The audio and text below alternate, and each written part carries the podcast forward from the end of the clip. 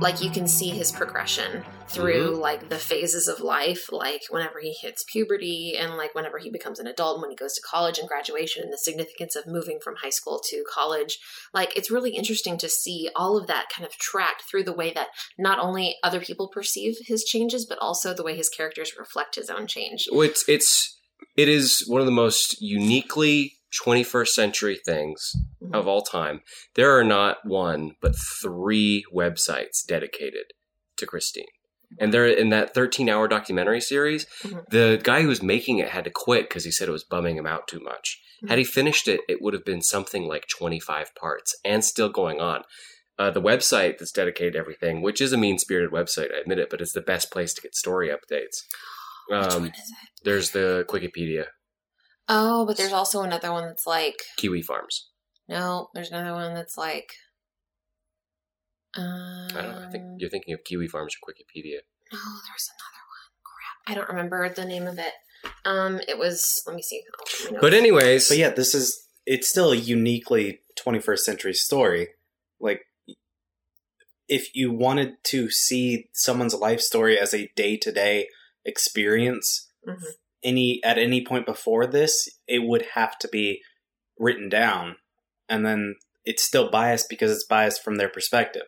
yeah, Like is it 21st century it his her story is still biased because it is what she is recording. But it is less biased than what she what would have been written. But because of her, you know, her oddities and because of well, because of the autism, she doesn't have this filter that we all normally do. And it's kind of like in the modern age, anyone can be Truman from the Truman Show, but most folks are framing it their own way. And what makes Christine so fascinating is she doesn't seem to have that filter. So she's just recording her daily life as this bizarre human being. And what I've read on several forums is that a lot of folks follow Christian Christine now because they uh, relate to her, and I know I do. I don't relate to the trolls who are, who are picking fights with her. I relate to this kind of frustrated weirdo who like has this need to create but can't find the creativity, can't find the the genius, Mhm. but still wants to have this confidence in what they're making. Well, I, I relate to Christine. It also- frankly, like initially, um, her responses to a lot of trolls are kind. Like, I mean, of course, they try to get uh, her riled up and things like that in a lot of the videos that I saw. yeah, But it seems like her initial like response is, "Hey, I hope you all have a good day." Some of you, you know, Yeah. like, but it's it's well, well there's also the whole thing where like we have today a lot of irl in real life twitch streamers that just stream every moment of their life just because they can and then they can potentially make money off it it doesn't seem like she is in it for the reasons that they're in it she wants to be huge. She wants to be the most famous person on earth and adored. I, I don't know. I, I what I think, and you know, we're not going to have a full episode on, on on Christian Christine Weston Chandler just because it, it gets too complicated. What I think is the most fascinating part of this whole story, and what makes me want to write a full book about it, is the story of Christian Weston Chandler Mhm. was a conservative ideal person being crucified. It was homophobia and racism. And so it was kind of this like liberal mob using that as an excuse to write off her being bullied. mhm. And even when Blue Spike, which is the name of the troll that did, I think pretty much raped her. Yeah. Through through the internet, through tricks. It was a trolled her. it was a mentally disabled person. They trolled a person into molesting themselves on audio. I call it rape. I do. Mhm. And just audio it's just audio. I think the video was deleted after like someone stepped in and said, "You are 13 years old. You can go to prison for what you just did." Yeah. it's it's its own fucked up story, and I recommend anyone looking into it if this ends up on the recording of the episode. Anyways, all this terrible shit happened to Christine, Mhm. and it was always written off of, well, she's racist. Mhm. Well, she's homophobic, so it's okay. And now you have this really, you have this 180 degree turn, and now uh, Christine is vehemently anti-racist and vehemently gay and a part of the trans community, and now the trolling is decidedly homophobic. Well, that's the Right. thing. A lot of trolls that exist on the internet don't actually have a like set uh belief system. Exactly. They're in it to Start fights. they're in they're in it to basically ruin a person's life. And and it's weird how people on the outside will see something as vicious as the bullying of a person who who is not 100% mentally healthy Right.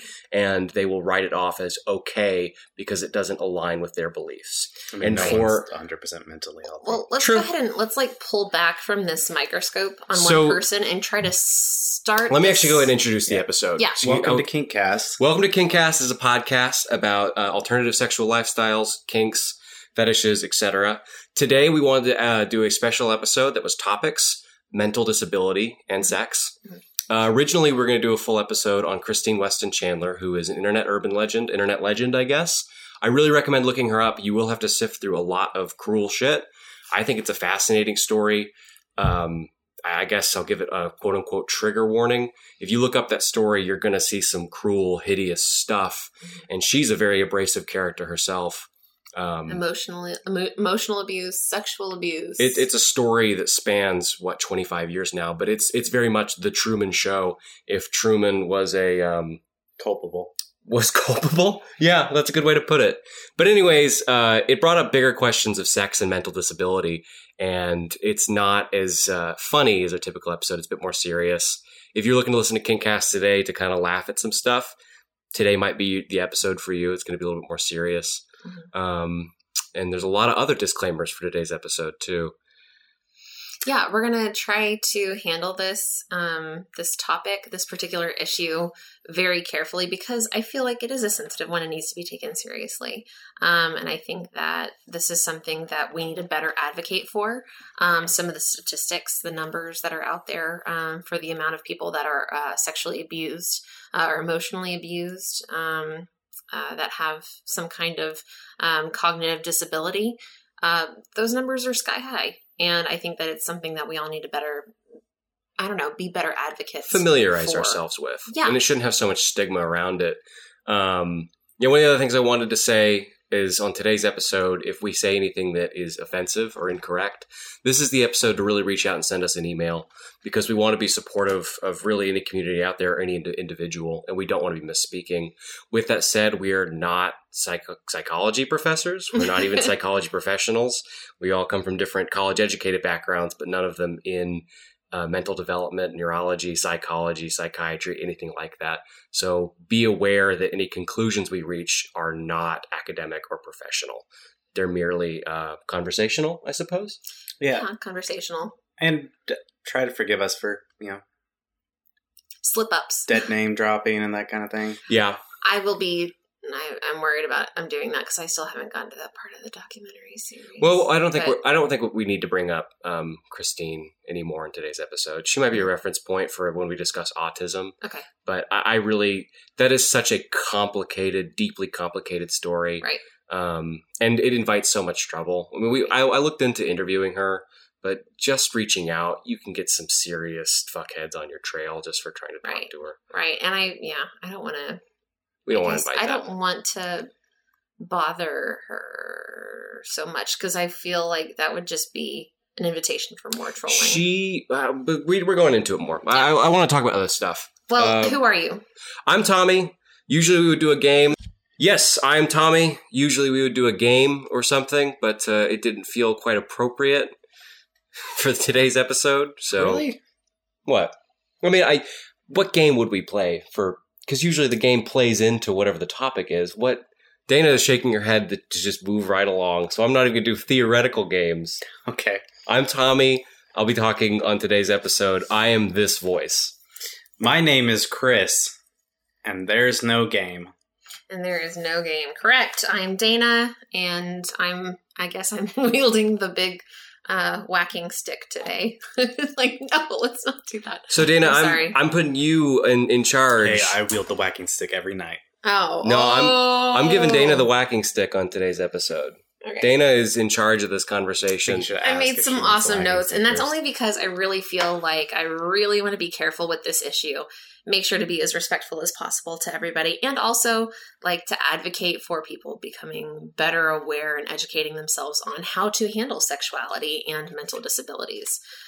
Um, that said, sexual health is a vital part of, you know, but it's often neglected aspect of healthcare for people with intellectual disabilities.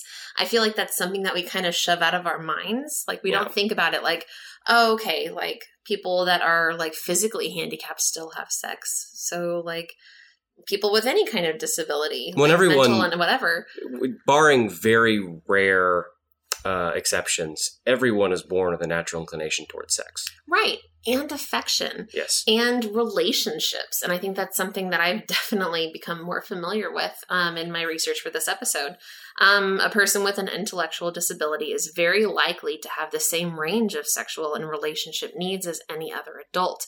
However, I did find one doctor um, who explained that there may be multiple barriers to forming healthy, equal sexual relationships, and sexual abuse is widespread for people um, with mental disabilities or or some kind of cognitive um, limitations. I But think there's a lot of issues around it because there could be people that just take advantage of that. right, And that is a huge problem. It's one of the biggest problems that is involved in um, Yeah. in health special needs to healthcare. Yes. historically speaking, this has been an issue that has been um, around for a very very long time. Um, let's see, I was looking for Well, you know, I watch a lot of YouTube videos that are interviews with people who are disabled in one way or another, because I watch a lot of YouTube videos. Um, and a lot of times in these interviews, it'll be of someone who's 16 and 17 and who's disabled in some way. And one of the first things they always talk about is how they want to have a partner. Like, what, well, what do you do with your time? Like, oh, well, I want to get a boyfriend. Mhm. And then they describe their dream boyfriend. And from an from the ableist perspective, from a prejudiced ableist perspective, someone would think, oh, that's not going to happen. And you read stuff like that in the YouTube comments. It's kind of this vitriol of, of no, you're out of the gene pool. You don't get to participate in this, right, um, which is a decidedly cruel and hideous opinion to hold. Right, and one that's been enforced culturally and medically in a lot of ways. And I'll get into that. But first, I wanted to drop a couple of numbers on you guys. Um, according to some research that was done in the U.S. Um, in 1994, granted that's really out of date, but I feel like that needs to be. That's um, where I get most of my information from that little book. So, early Well, 90s research. Yeah, I hate that. I feel like we need more up to date research. But um, as of this study, it said 68% of intellectually disabled girls and 30% of intellectually disabled boys will be sexually abused before their 18th birthday. Oof. 68% and 30%. Can From- you imagine? Can Mm. you imagine? From what I've seen, it's a lot of their caretakers too. Not not right, to it's say, people. No, it's people that are around them, people Yeah. that they know, and I don't I don't want to dis- disparage their caretakers because that's a very difficult job. Yeah. Okay, here's another number. Between 15,000 and 19,000 adults with intellectual disabilities are raped every year. Um, disabled adults are not often given the training they need to identify and anticipate abusive situations. Emotional insecurity, low self esteem, and the learned behavior of not questioning caregivers uh, or others in authority make disabled adults easy targets for abuse. In this particular article, it said that this is a good reason to advocate for better education um, on behalf of, of those with um, cognitive disabilities to basically I guess familiarize them with what kind of things might be considered abusive and some things that they should notify someone else about. Um, so it's basically equipping them with the tools to, in order to understand, okay, this kind of appropriate touching is okay, this kind of appropriate touching, or this kind of touching is not appropriate or okay. And this has a whole another like societal issue where it's like you want to advocate for, or we all want to ad- advocate for, uh, better sexual education for Everyone, everyone. every human being. but to even have that discussion, it's like for this in particular, it's like I we want we need to teach sex ed to um, developmentally challenged people. Mhm. He, you also have to advocate for sex education for Everyone. for everyone. Yeah.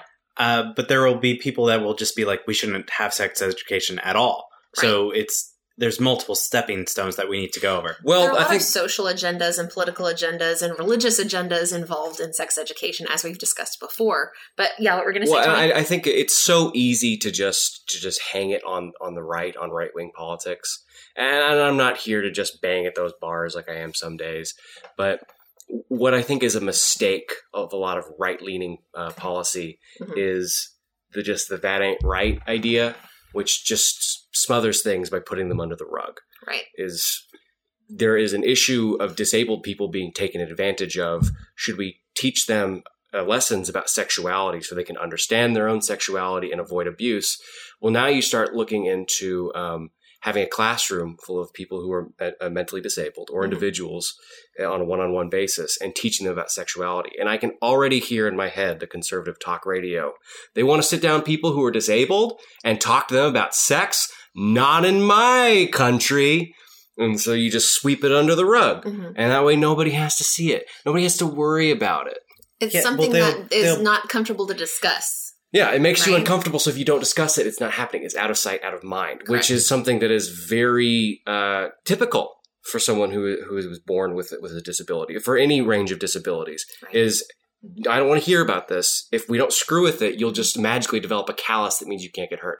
I will say that it reporting abuse has been difficult uh, for most people that have limited verbal skills too. So it's really difficult even once you equip people uh, with the skills to report something happened. You know, somebody touched me inappropriately. Sometimes it's hard to even convey that or to communicate that with somebody um, who may be challenged in order to like communicate that effectively. Or Right? someone who may have issues with impulse skills. control. Someone who might, and to where they lie often. Someone Right. might have issues with um, separating fantasy from reality, and so Right. you get a quote unquote cry wolf situation where something that's actually happening is difficult to report. Nonverbal skills, cata catatonic. I believe Um, that could Mhm. that, that that is on the spectrum. Right. Um, and there's, I mean, also not to mention the support services for people with disabilities are very limited anyways so on top of that something specific to um, looking into um, you know sexual abuse for people with mental disabilities is even smaller um, so that really the support services are not really even there um, i will kind of I'm, i do want to kind of talk a little bit about history do y'all have any other thoughts on Uh, no, we've pretty well set the modern stage. What did you have? I mean, it's it's hard to look at this as a society because, for the most part, society likes to pretend that this doesn't exist. Yeah, Uh, like you shuffle off the people you don't want to see into a corner. At least society does. Uh, and so it's it's hard to even be like, okay, we we've got caretakers for them. Isn't that enough? Mhm. Like that's what people say. It's like we need more than that. We need people who aren't going to be taking advantage of them as caretakers. We need people who are trained specifically as caretakers for them, not people who are just babysitters babysitters. Well, and what, what I see happening a lot on social media and on television is it used to be out of sight, out of mind. You take these people, no matter where they are on on on their ability to uh, conform to society, um, and you put them away. You just put them away in a box and never let them out of the box. Mhm. But now we're developing into a society that does the same thing, except you have the exceptional gold star cases Mhm. where there's uh, there's someone who because of their certain circumstances, whether whether it be wealth or the way they were raised, they're participating in society, and so they get the Inst- Instagram account with ten thousand likes, Mhm. or they get to be on Extreme Makeover Home Edition, and it's kind of played off as like, oh, isn't that cute? Isn't that sweet? And so it's this not having to have the guilt of out of sight, out of mind. You get to have your cake and eat it too. There are plenty of people who are suffering, who are struggling with disability. We're not putting them on TV. We're not putting them on Instagram. We're blacking them out and not and not caring about them. And then we're taking the cases that look nice, that look pretty, and we're putting them on a pedestal like everything's fine. See, I actually, uh, uh, in the in the aughts, the two thousands, uh, I had an issue with this because they were essentially Asperger's became a Trendy. it became trendy. There were a lot of movies that were coming out of people who the the star of the feature was someone who had Asperger's, but it wasn't actually someone who had Asperger's. It was someone who had a fictional written idea of Asperger's, uh, Abed, the Temple Grandin movie, uh, Abed, Big uh, Bang Theory. Big Bang Theory in particular is one of the worst of those. But uh, Abed too. Abed is actually a decent example of it. But there, I, I'm there were so many movies that were coming out that were just like, oh, they're just quirky, and we just have to understand their quirks. And it's like, we need to understand them. Yeah. That is true, but you can't fictionalize something that you don't understand. And most of the people who are writing this are not actively it- trying to understand. It, it- it's the same idea as like mystifying, which was a big problem with um, Hollywood and race in the 90s, where you're not breaking down racial barriers by having your only black character be a wise old black woman. Mhm. You're leaning on a cliche that's not acknowledging the actual problems within society. Mhm. So let's Um, can we talk about Yeah, stigma? absolutely. I think this is a good place to identify that. I think what we've identified here, I mean, literally on this show, we talk about like out of the norm sort of sexualities, Yeah. right? That's literally what this podcast does. And I think this is a good idea to kind of focus on the fact that some of the people we talk about on the show are also outliers. Um, Absolutely. And, and things that are maybe non traditional or, you know, something else like well, that. that's the thing.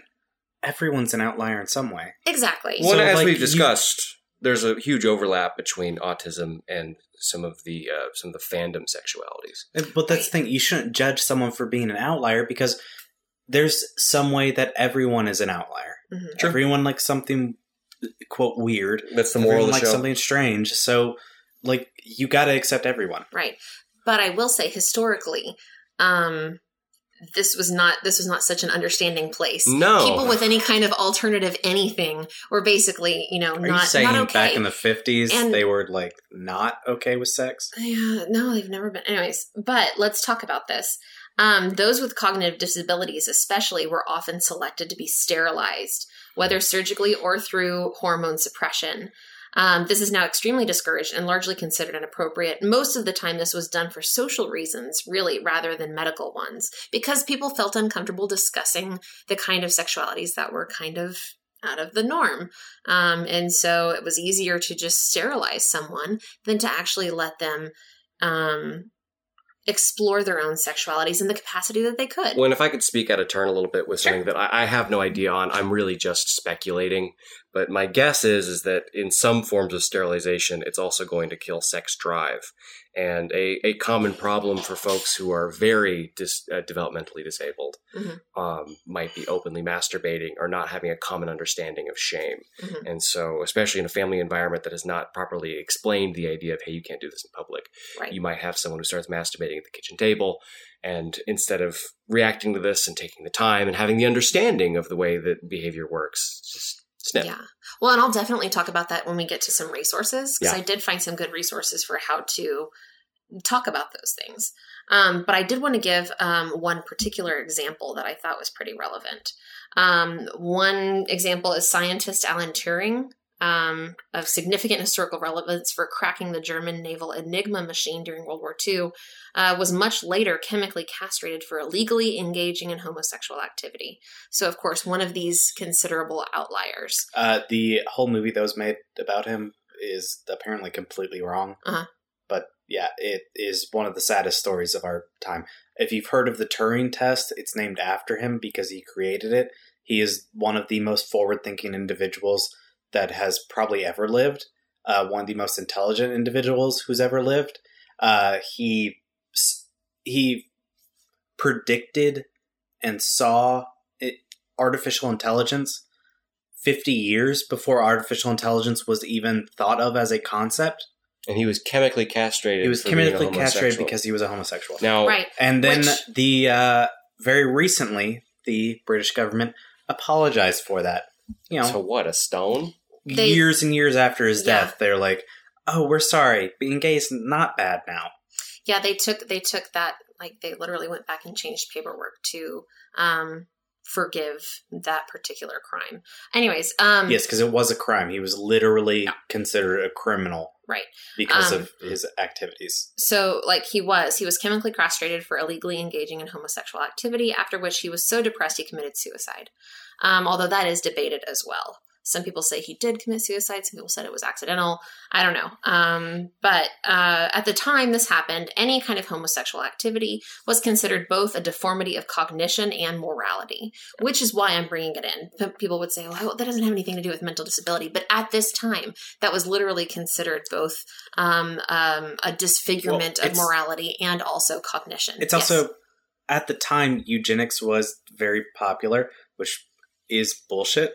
Uh, but it was a very widespread idea of like you have you know we want the superior genes, and the Nazis spread it. I mean, their whole thing was based around eugenics, and so it was seen in eugenics as being like, oh, if you're gay, you are inferior. Disabled. and we're going to remove you from the gene pool. Yeah, Right. you can't. Which is an oxymoron to me. But um, if But you we really don't even want you to enjoy sex anymore. Well, Basically, no, make it where you the can't. the whole even- thing is we don't want you to accidentally. We don't want you to sleep with a woman at some point and then accidentally pass it on. At, at any it's a rate, bunch of bullshit. If, if you want to look up something absolutely terrifying, is is what we now regard as like the DSM, DSM four, DSM five. If you slowly devolve that and you go back to before it was the DSM, and where it was just like your local Catholic preacher wrote down a list of what was acceptable to be put in the insane asylum. I don't even know if that's a PC term or not anymore. But I mean, you, the criteria for being locked away used to be shit like postpartum depression, Mhm. masturbating, too often. hysteria.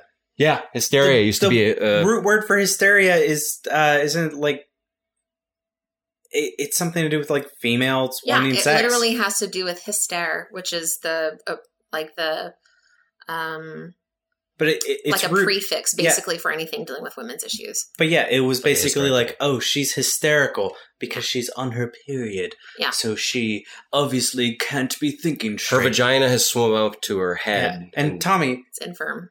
we don't even have to go back before the DSM was created. DSM one DSM one, DSM two, DSM three, even a lot of the DSM four is very heteronormative, and it's very much just like no, if they are engaging in this kind of behavior, it is because they are deficient in some way and they need to be removed from society. Right, which is a stigma that was like has been hard pressed to get rid of. Uh, gratefully, today we know much better. The practice of sterilization is long concluded. Uh, for what used to be misunderstood and thus suppressed and punished is now made to be normalized, celebrated, and culturally equitable, if not politically yet. I know there are a lot of people that, like Turing, you know, have still struggled with like cultural acceptability and political stability, uh, acceptability within One of the places where they live. heroes of World War II. Yeah. He solved the Enigma code. One of the greatest individuals who lived, saved millions of people's lives. But yeah, it, it's important to have figureheads like that. But at the same time, there are plenty of innocent people who never got to have any kind of identity right. because of what their township or family did to them Mhm. over the sense of a misunderstanding or misdiagnosis because it is a 100% fucking first world luxury that we have the understanding of the human brain that we have. But the the thing, the reason to bring him up is because Yes. he is a hero. He is someone that people look up to. It's something that you can. It, it's relatable, and you can be like, it can happen to you. Yeah. And Well- then there's that perfect irony in, in bringing down Hitler with that man's technology. Right. And Like- that's that's one reason why I chose to talk about him in this particular instance.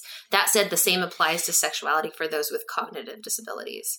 Um, it's my personal opinion that everyone should be able to participate in sex in any way that they desire as long as it doesn't violate the SSC. Uh, which we talk about on the show all the time. It's, you know, all sex acts need to be safe, sane, and consensual. And this is especially important at uh, dealing with hard limits. Um, and that's going to vary from person to person. So I think it's really important, especially with somebody um, who may not understand the concept of consent. Um, it's important to discuss that very clearly. So I actually have my first roundtable question, and Okay. it's going to be a very sensitive one. And if even answering the question makes you uncomfortable, you don't have to. Mhm. I might not even answer the question, but uh, it, it sounds cruel to make a scale. But there there is a line in the sand somewhere of if a person can have sexuality in their life because of understanding. Mhm. Because I very much stand by the idea that 18 is is the absolute law of whether or not a person can engage in sex or not Mm-hmm. from an age standpoint Right. but that's also cognitive to me in a way. And, and I think that to be able to engage in sex, you should be able to have the full faculties of an adult that can understand the consequences of sex. And if someone is disabled enough that they can't fully comprehend sex, is it okay for their caretakers to not necessarily take it away, but block attempts to reach sexuality? Is that unethical?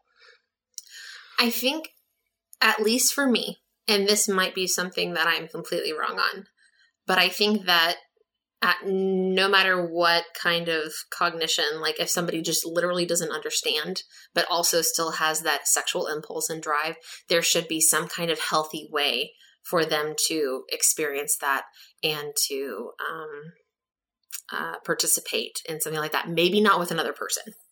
I will say that because I think that they should be allowed to maybe practice with toys. And yeah, I stand by that yeah. 100%. So there's a very good chance that this is going to get cut. This idea? Uh, this question, because I've actually been debating this question as well, uh, and it is the like you said the idea of like essentially castrating someone Yeah. because there are people that don't understand language like they they're but they still have sexual desires Mhm. I think that- Yeah. to Sorry.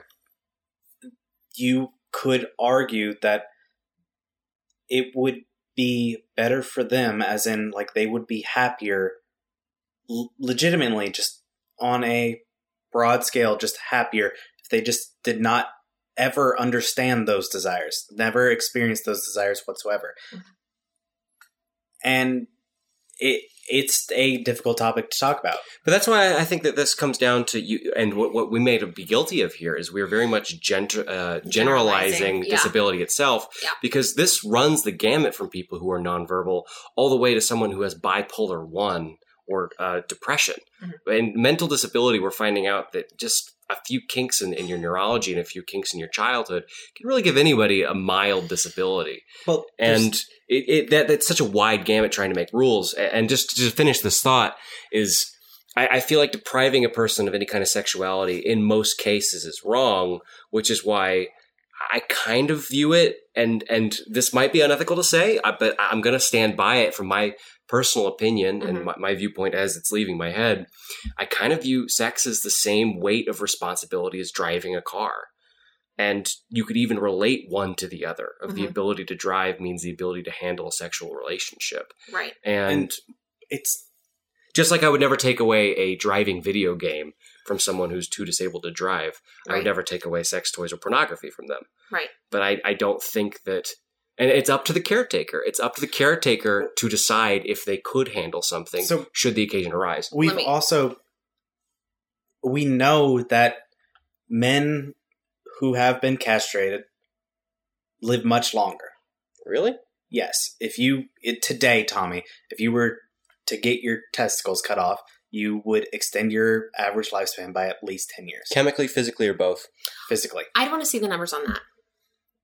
I I don't know about that. That, I, that's why I'm saying most of this is going to get cut because a lot of this research that I did, I I, don't did think not want there's to bring any up. need to cut it. I think that we would need to have like the actual research here present for us to like actually submit But that into I think Chris is going for the idea of if we're going by the car metaphor, as I'm calling it, there's people who can drive, people who can't drive, Mhm. people who I'm no, I'm going even further beyond that. Like I'm just if we're looking at as a purely happiness scale, there are some countries that just like describe happiness. yeah Uh it you can argue that there would be people that would be happier without understanding what a sex drive is. there are also people without any disabilities whatsoever who would be happier without a sex drive. Yeah, but And that's that's a topic for another day. that's But also going that's into a the whole decision that needs to be made by the person. exactly. Yeah. And I also think that that shouldn't be made by any other person. Yeah, Exactly. it, it goes So- into the whole eugenics argument, which Y'all is are- why I was Yeah. not going to bring this up until Tommy started talking about it. Y'all are literally following the exact same train of thought that I was as I was researching this. Yeah. So let me get to this.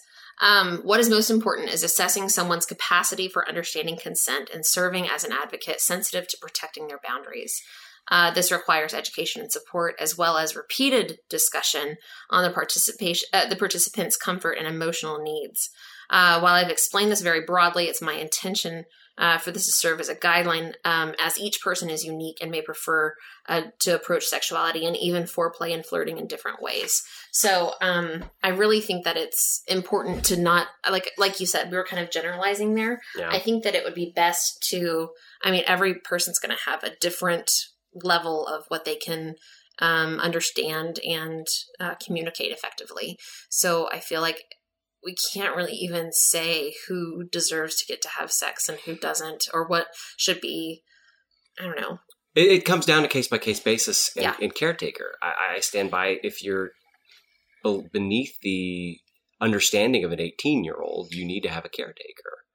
I mean, and that that's a fact of life for for bills, for um, for paying taxes, for having a job, and it's very unfortunate that some folks end up without caretakers and may end up institutionalized. Mhm. And as it's been pretty well proven in the United States, if you end up in any kind of state run institution, it's going to feel like prison, even if you've done nothing wrong. Mhm. Um, and we don't want the government making those kinds of decisions. So I, I, think that especially for something as as trying to relate to the emotions and happiness of someone who may even be outside of what we view as basic emotions. Mhm. Uh, it, it's wrong to try and make generalized statements, which is exactly what the government would do, and that we don't want that to happen. Um, I don't know. I think that makes a lot of sense, and I think that we're we're kind of on the same page here. I, I, I, think, think it's important to discuss what we discussed. I think that what, what Chris is getting at is that there are some people from disability or not where sex can only bring them misery. Mhm. And in a case where someone cannot intellectualize that and someone else must take their sexual, sexuality away from them because it only brings them misery, that is a deeply, deeply personal and Mhm. complicated situation that's Right. hard to even theorize about. right.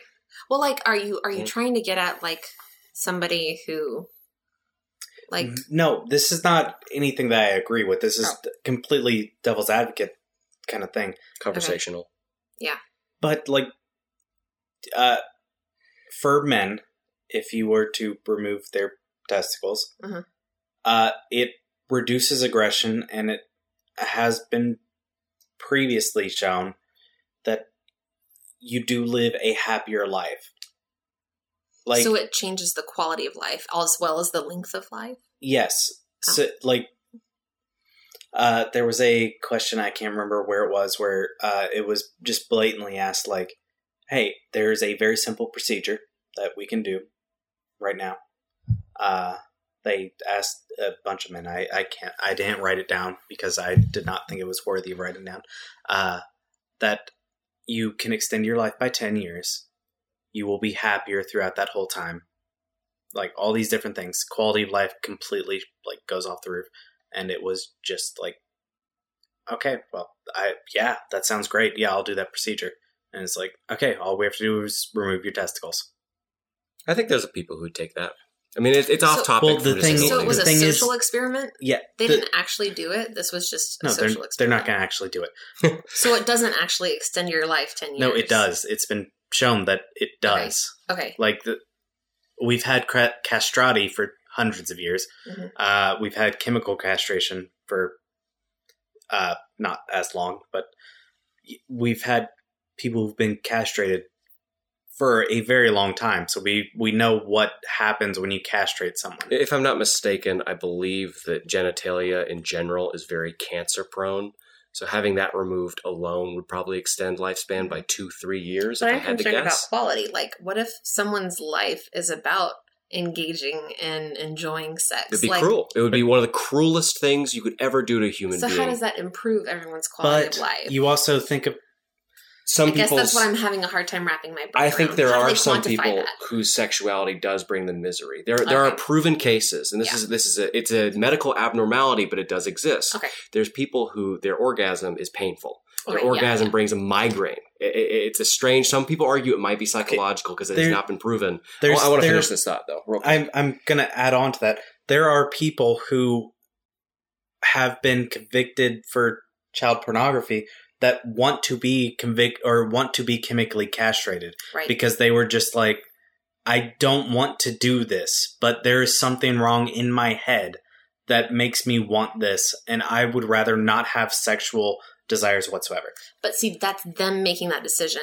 The way that we were linking that and you had kind of like segued into that made it seem like it would benefit people with mental disabilities to be castrated is what I was getting from that transition. And- And, and I that's why I was wanting clarification. It's it's a deeply interesting point, and and I, and I hate to bring up something that's so uh, so vile, but it honestly reminds me of the of the sex dolls that go to pedophiles so they don't go out in the streets and do it to a real child. This is such a deeply repulsive topic that involves doing such heinous things and it would be such a case by case and it would involve involve so much research actual research it would involve so much uh, reflection Mhm. and time to sit with. I don't think it's good to even continue this conversation on the fly off the top of the head without research. without really looking at it and reflecting on it. right. But with that said, I, I think that there are probably rare instances. I'm not even going to finish the thought. I want to move on to something else. yeah, And a too. lot of this is probably gonna be it. I like it though. I mean, I think I think it's interesting. I think we've said some interesting points, and it's some interesting tongue twisters for the brain to go through. But I would like to go on to something else, and I think we should keep it. Well, I do think that this is a great place to discuss um, kind of our VIP of the episode, um, Christine? if that's okay, because I was talking a little bit about um, sexuality, foreplay, and flirting, and the way that those are sometimes unique for different people. Um, so, if we do talk about Christine, I think that it's important to bring up um, the way that she actually approached flirting and the way that she approached um, engaging in relationships. For her, that seemed the most straightforward through using a sign. I think that you could, and I, you'd hate to generalize, but I, I think that there are certain tropes of Asperger's and autism and love Mhm. that have been exploited by the media, 100%. But uh, I, w- I would say the vast majority of folks who are on the autism spectrum are contributing members of society, provided that they are raised by, by hardworking parents Mhm. who really put the time in to, to, to bring them to, to normalize them with society. I mean, And sexuality is difficult. you don't even have to say provided that they were raised by. Yeah, th- that, that was probably of parents. harsh. That was probably um, There words. are plenty of people that are on the spectrum that don't know they're on the spectrum. Right. Sure. And I was just talking about that particular example because I thought it was neat that, you know, her approach to trying to attract somebody, she was like wanting to have that experience to be in a relationship with someone, to flirt with someone, to go on a date and have a sweetheart, right? And literally use a sign like saying, these are all of An my qualities. These are all the qualities I'm looking for. And I thought that was like, I mean, a very benign way to approach relationships.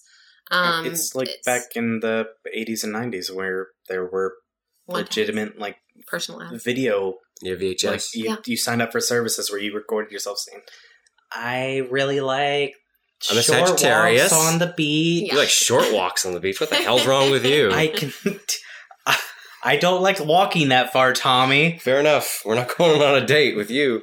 Um, I just thought it was really neat because there are a lot of different like social situations Yeah. which over time and uh, over you know i don't know periods of like high school and things like that you learn social mores um, and i thought that was really an impressive way to approach dating in a way that was comfortable for her but also was trying to reach out and find someone well, and else. it ended in ridicule, and a big reason behind that, and a big reason why um, why a lot of autistic people suffer from bullying is because academics, unfortunately, sports, and way sexuality is very much a game of king of the hill. Yeah. And if you can shovel your hand over somebody's head and push them lower to the bottom of the hill, you've gotten that much closer to the top. And sexuality is very much a game of being suave and being secretive, which is one of the things we're trying to dispel Mhm. because there's all these stupid fucking games with sex because we live in a society that can't address it normally. And so we're trying to build a new sexual world and it's taking a long fucking time. And because an autistic person will typically be so incredibly direct, direct enough to just make a sign and put it in public, it will be a subject of ridicule, ridicule because a guy shitting on that and making a funny joke out of that has moved himself close to the top. right Instead of, you know, putting your hand on the dude's in his shoulder. own head Huh? i mean he's moved himself close to the top in his own head Yes. which it does help with society because your own self image is what you push out to the world. And, and a big problem, I, I'm but that sure. doesn't necessarily mean he's actually you know attracting anyone else. Of course. And, and to be heteronormative for a moment, if I may, Mhm. a big part of male sexuality is making other men look weak. Right. If you cannot look strong, you make other men look weak. And I remember being 19. I remember being 17. I remember being 20 and loaded with testosterone. Mhm. That's what you do. It's impressive. I, that I can remember those days I can. I know. all the alcohol. I know how much you drank during those days. it's very impressive. Okay, I was real quick an, a, a- anecdotal story. I was with Chris for Labor Day weekend. We got drinks with some friends we knew from that age, and we, I was we were taking two separate cars. Chris was in the other car, and I remembered a nickname we had for Chris when we were nineteen that we used to call him all the time. We got out of the car because he hated the nickname. Went, hey Chris, do you remember this nickname? He goes, what is that? I've He had no memory I've of never it. heard of it. And then when you brought a third or yeah, uh, a fourth person, He didn't live with us. He did not. But you were like, "Hey, let me tell you this: the start of this nickname." And he was like, "I've never heard that before." So I feel like very much vindicated that that was never a nickname that was actually given. We in called you public. that at least twice a what week. What was it? Uh, it was the joke was that Chris was a, a OBGYN and his name would be Chris Topper Pooty Docker. Which all spawned from the joke of well, I don't want to go in Chris more wants the topper. Chris Topper Pooty Docker. Um, Never, never anything that I can't that believe y'all were friends from that long ago. isn't that crazy? I. Golly. I would argue that I've never heard that name before. Like I had never heard it. Maybe it was only used behind your back. That's why I was like, We I've never heard theorize that. before. But anyways, uh, th- my point is that uh, to get to a very serious point from that Actually, is to speak very heteronormatively, uh, we most definitely emasculate men uh, to make ourselves look better. Or a male might do that to another male to make himself look better. Folks who are developmentally disabled are 100% going to be the victims of that, which is why so many disabled people have trouble in school, in public schools. Because it's just a giant fucking jungle of testosterone. Toxic masculinity. Let's go. in the middle of this episode, toxic masculinity isn't a developmental dis- disability. It's more of a uh, conscious choice to be not in control of one's emotions as excused by societal norms that need to be torn down. That's the most feminist thing I've ever said. it's also like an emotional, I don't know, suppression of a lot of things too. Like, don't feel emotions, right? Yeah. Anyways, I try not to. It's hard. It's so hard, but you can't be Spock. They're bum. You know what I think would be a good topic point? Hmm. Is uh, developmental disability and homosexuality.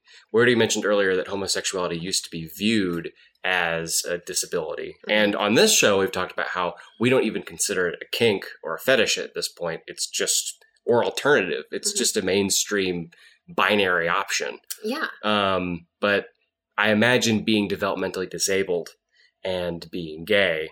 A- And I, I know I went to, uh, I'm not going to identify anyone or how I know them, but I definitely knew someone who was very autistic and gay. Mhm. And There's, it's also a whole issue because media still sees it as an alternative. yeah, So if you're going to watch TV or whatever, like it's pointed out when a couple is gay. It's Mhm. not just like a normal thing that they do in the show. It's just- slowly being normalized, though. it is. Slowly. Thankfully, uh, from like shows like uh, Modern Family. Um, I can't think of without putting that, that that glaze on it, which is a very fine line to walk. I, I mean, it's not even relevant to the topic. I, I just it's important to have diversity without it being for diversity's sake, which is its own art form of making that happen. People talk about that with the Star Wars movies of how there's some layer of it that feels like forced diversity, and forced diversity has a weird kind of like horse drawn by a committee kind of feeling to it. It's weird. I've never heard of that force power. but that's not even relevant to today's episode. Here's your Um, one joke. When someone is, uh, especially on the autism spectrum, Yeah. uh, they are very much under the control of their caretakers, and a lot of times homosexuality is uh, deeply, deeply discouraged. But it is so important. I think that this is a great topic to talk about in terms of just support for someone that has, you know, some kind of um, mental disability because those people are like literally, I don't want to say gatekeepers, but they're basically the gatekeepers for somebody trying to become, you know, figure out themselves, to figure out their own self identity, and also to explore themselves sexually. Well, that goes back to the idea that parents need to be more involved in discussing sex with their kids, which people could try and label me as trying to say something very horrific with that, which I'm not. I, I think it's very important to have discussions with the people that you're raising, the people you share a house with, the people who are going to go off and bear your name, that you say, hey, here are what the rules are. You need to follow it. Here's the mistakes I've made. Don't make my mistakes. Mm-hmm. Here's the mistakes that have happened in this family. Don't do it. Wear a condom. Listen to the word no. Mm-hmm. Sometimes a yes from a terrified person who you've bullied into bed is actually a no and you've done something wrong. Mm-hmm. And in the case of developmentally disabled, it just doubles down on all of those same ideas. And so if you have a person with a highly repressed sexuality, someone who is autistic might not be able to um, express themselves in a, in a private way. Mm-hmm. And if they have a repressed caretaker, a repressed, repressed parent, they're just going to smother their sexuality if don't embarrass the family. Don't embarrass yourself. Um, and that, that's a shame. That that's very much a pity that we live in a society where a person who is developmentally disabled and uh, gay as well, they can't wear two hats. That's too many hats. That's mm-hmm. too many things. You're a double outlier. You can't be a double outlier that puts you too right. far away, and, and it's all because of of, of fear of ridicule, mm-hmm. fear of ridicule, or or outdated religious. And I'm not trying to bang, trying to kick the anti-religion horse. I, I stand by the idea that God, gods, or lack thereof, they don't give a shit they mm-hmm. don't. Jesus Christ doesn't give a shit what you do with the asshole. He's got bigger concerns, like the fucking people killing kids with drones. Jesus hates that more than butt sex. I can guarantee it a hundred times over. You're my favorite preacher. Thank you. Um, but I do, I do. I imagine going to church and having Tommy up there being like, "Jesus doesn't care about butt sex." he I doesn't. Watched, I watched a really great. What is it? Simon and Garfunkel. Si- no, Simon. No, no. Garfunkel notes. Yes, Garfunkel notes. Oh, the the singer songwriters. What, was I? Simon. Okay. Simon and Garfunkel are songwriters. Hall and Oates right. are Hall and Oates. That's it. But they did one. Garfunkel and Oates is a pair of comedians who. They're are, yeah, they're two female comedians. That's it. Those are the ones I'm talking okay. about. Dadgummit, so many of these like names are. Well, no, it's because like, their, name is, is, is a hats off to both of them. Yeah, anyways, yeah. Well, anyways, they did one on butt sex, and it makes me laugh because it's like it doesn't really count if it's in the butt. And anyways, hot. Thank you, Chris. But let's let's refocus again. I did find some really great resources on um, this page. It's autismawarenesscenter.com. Um, and basically talking about setting boundaries. And even though it's kind of difficult to um, convey those sometimes or to communicate those, reinforcement is important. So reiterating and reiterating and repeating, repeating over and over again what things are okay whenever you're um, whenever a person is getting to those age where they're kind of exploring their sexuality is important. Um, so like to say, okay, you can only do these things when you're in the bathroom. Okay, but which bathroom is okay? Is it any bathroom or is it all bathrooms or just the bathroom at home? Um, you know, same for bedrooms. Which ones with the door closed and shades drawn if the window faces the street? When can masturbation take place? What materials can be involved, like lubricant, ejaculating into a towel? all of these purchased? things. Yeah, all of these things are are important to discuss with this person, even though it is kind of an uncomfortable thing to talk about. Well, um, in higher functioning cases, I'm sure it's the same things that apply of how to approach prospective partners. Right. How do you address this? I, I again, never to name names, but I, I, do know someone in my personal life who is very high functioning, but they do have difficulty mm-hmm. uh, because while they're fine to drive, they're fine to uh, consume alcohol.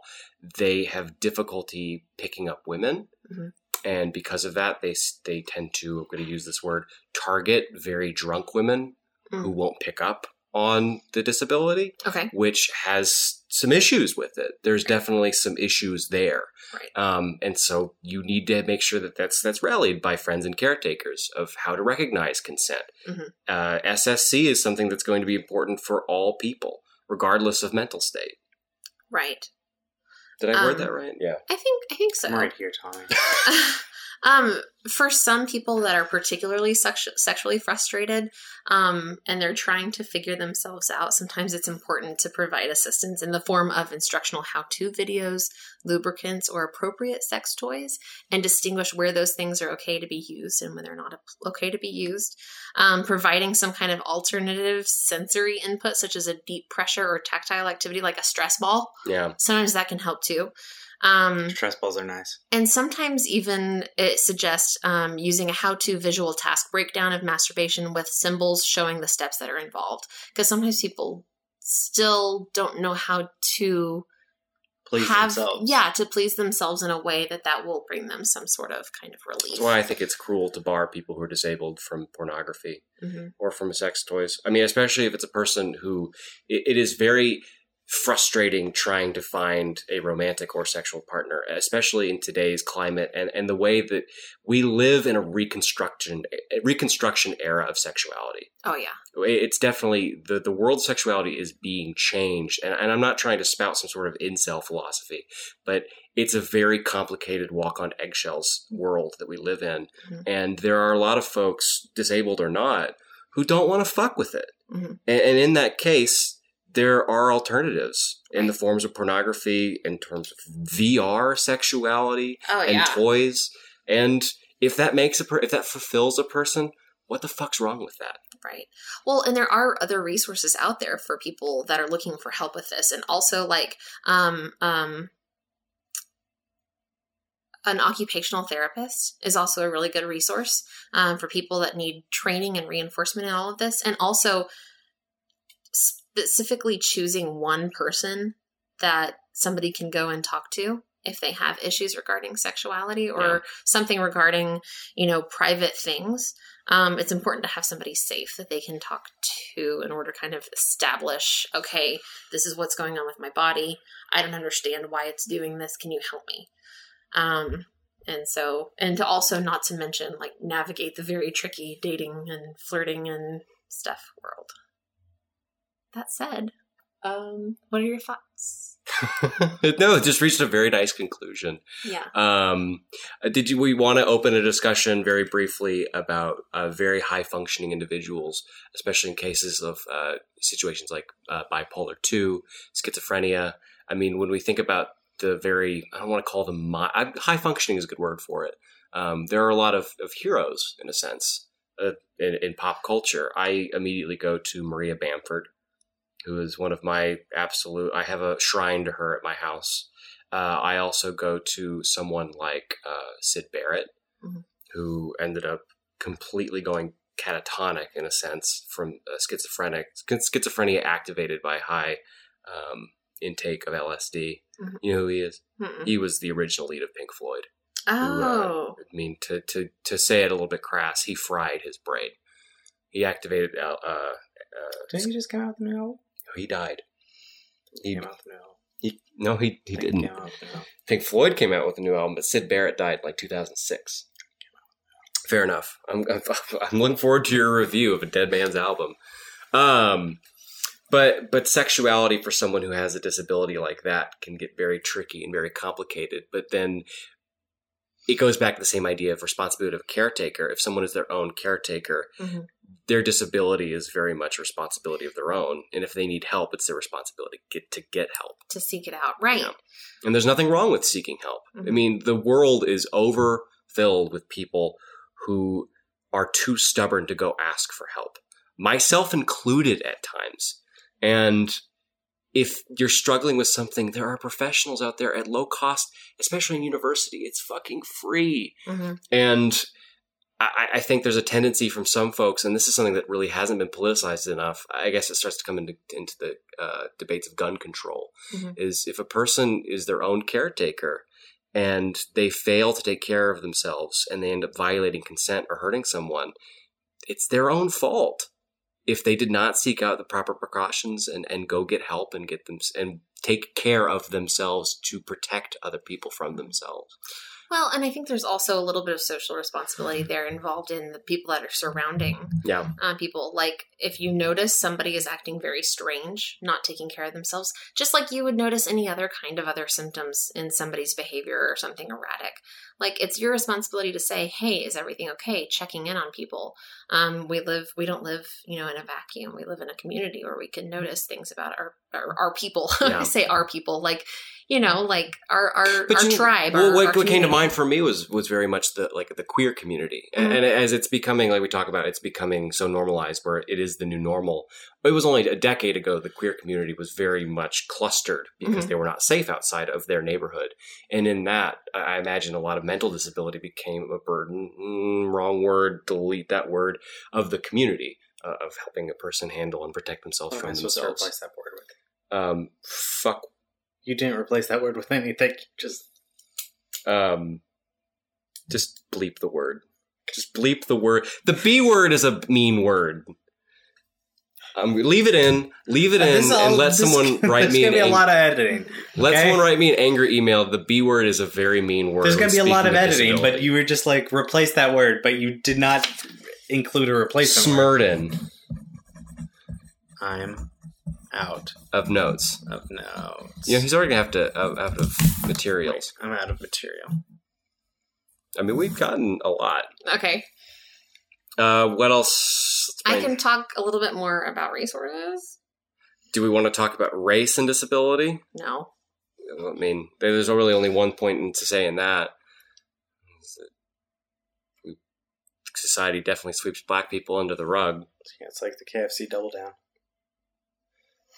You want to define that joke for me? No, buddy. Oh, Buddy. I don't want to. It Don't. wasn't. It wasn't a KFC fried chicken joke. You racist. I want this to Your mind went there. Mine didn't. But why did your mind go there? Because it's Reaching- got two pieces of chicken on either side. Reaching a certain age does not confer the capacity to understand the consequences of one a- one's actions. I'm still recovering from that. The Um, arbitrary setting of an age for consent will not automatically confer on a child protection from sexual abuse and is no substitute for the duty of parents to behave responsibly, wisely, and proactively in the manner or in the matter of giving their children the information they need about sex, guidance uh, that will equip them to consent to it or refuse it, and how to make that decision. So, like, I guess we kind of say, okay, 18, you know everything you need to know at this point about sex and I mean, consent. even that's still like just a delineation. It's not. Yeah. It's not strict. But that's what it comes down to whenever you have to create guidelines for an entire society.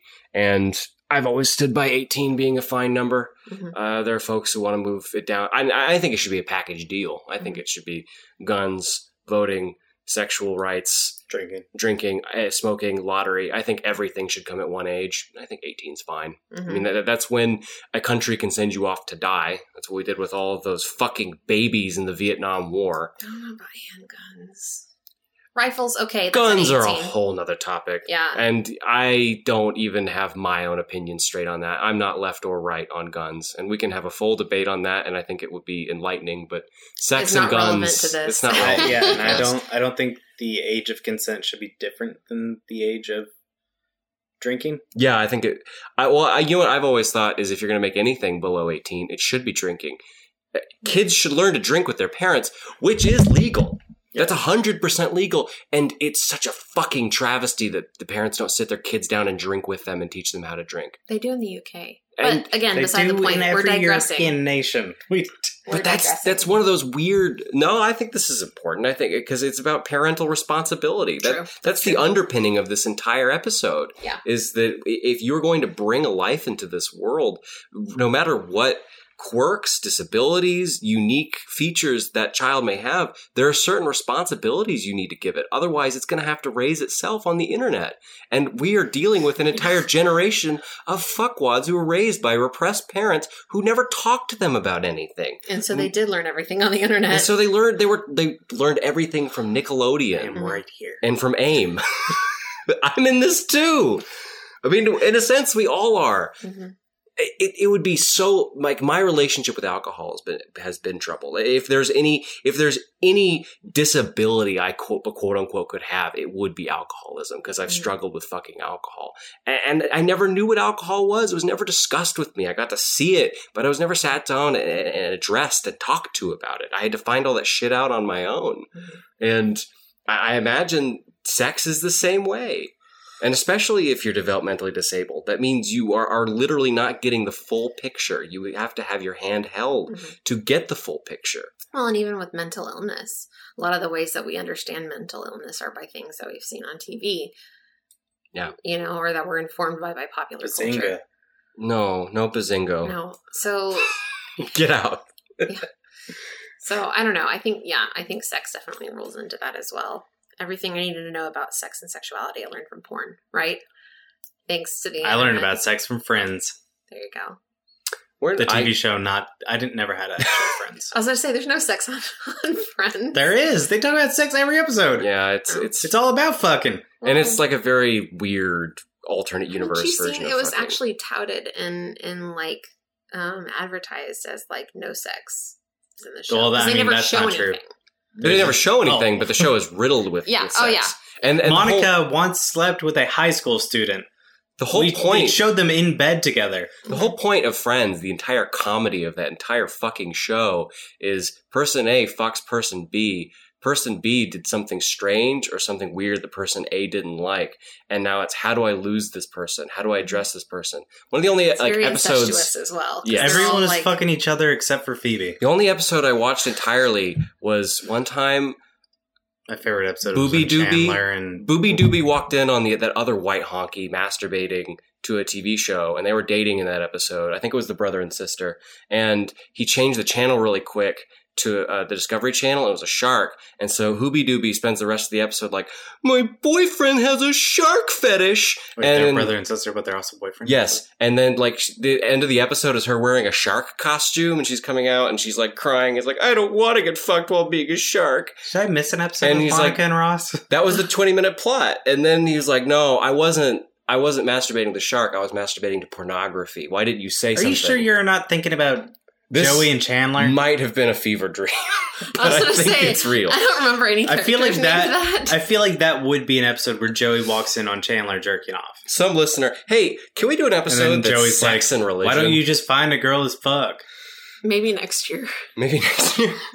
on our on our 104th episode. sex and gun control? Oh gosh. What are we Okay. doing our friends episode? Hey guys, um, I think that pretty much wraps it up this episode. I think next time we're gonna meet up for episode 53, and the topic for that is oh, Oh, we're going to bugs again? oh. 52. I'm sorry, 52. 53. Nope, 52. it's 53 It's 53. because today is 52. Oh, well, this is our anniversary episode. Yeah, it is our anniversary episode. Um, and next time we'll be discussing nullification. Oh, no, I I call I call bullshit on that. I want to discuss Why? something positive. It's a real thing. It's a real thing, but we've, we've it, I don't want to do something heavy. I want to do next, something light. next one will be uh, impact play. Well, yes, I have a perfect game for that one. what? Well, what gonna be for wrestling move would you do on your lover? It's gonna be for the don't episode. Uh, all so about today's episode was kind of a mishmash of a lot of different ideas, and I'm sure it ended up heavy, heavily edited too. If, if there's something that we didn't discuss, or especially that uh, any of us, me in particular, said that was out of line, please let us know. Um, like I've said before, we're not psychological professionals or psychiatry professionals. We're really just people who are trying to tear down all the weird, repressed stuff. I think that if more people had conversations like this, like we have with their friends, they would have a better understanding of their own sexuality. And if everyone was having conversations like we're have, like we are having, um, I think the world would be a better place. Yeah, Let's just- normalize some of this stuff that we've repressed for a long time. I mean, and I, I've been thinking about this all week long of just all the stupid shit that happens in the world and stuff we get hung up on instead. I mean, if you look on the headlines of CNN and Fox News, the bullshit that we talk about every day instead of talking about actual problems, it's just, it's it's nuts to me. It's fucking nuts to me. Uh, yeah. So uh, with that said, if you would like to support the show, uh, the most important thing you can do is to uh, share the show with a friend or family member. That would be kind of strange, but go ahead. Share the show with a friend or family member. Uh, and then uh, also follow us on Twitter at Kinkcast Podcast. Uh, that's our Twitter. Uh, send us any like corrections or omissions at Kinkcast Podcast Or just say hi. Or say hi at kinkcastpodcast at gmail.com. Uh, we respond to everything that gets said. And uh, the second best thing you can do to help support the show is to give us a review. Five stars. I actually think the best thing you can do is talk to your friends. That's why I said the second best thing you can do I think that's the first best thing is to review it or just talk to to talk to your friends. Okay, well, thanks for interrupting. You're you're welcome. I had to say something. I I feel like if I don't say something every thirty seconds, the audience would be like, "Where's Tommy?" Whenever Tommy's Tommy not on the leave? podcast, the audience, everyone else needs to be asking, "Why is Tommy not talking?" There's a lot of times with the like the fans just question why I'm not here. it's because I I'm quiet and letting you speak. Or I'm interrupting. Yeah. Or you're not here for one episode. It's because you like drowned in a bunch of urine or something. So the best episodes. Anyways, Ouch. thanks for listening. yeah, uh, KinkCastPodcast at gmail.com and uh, give us a re- uh, review. Also follow us on Twitter. We respond to everything Oh. that people say.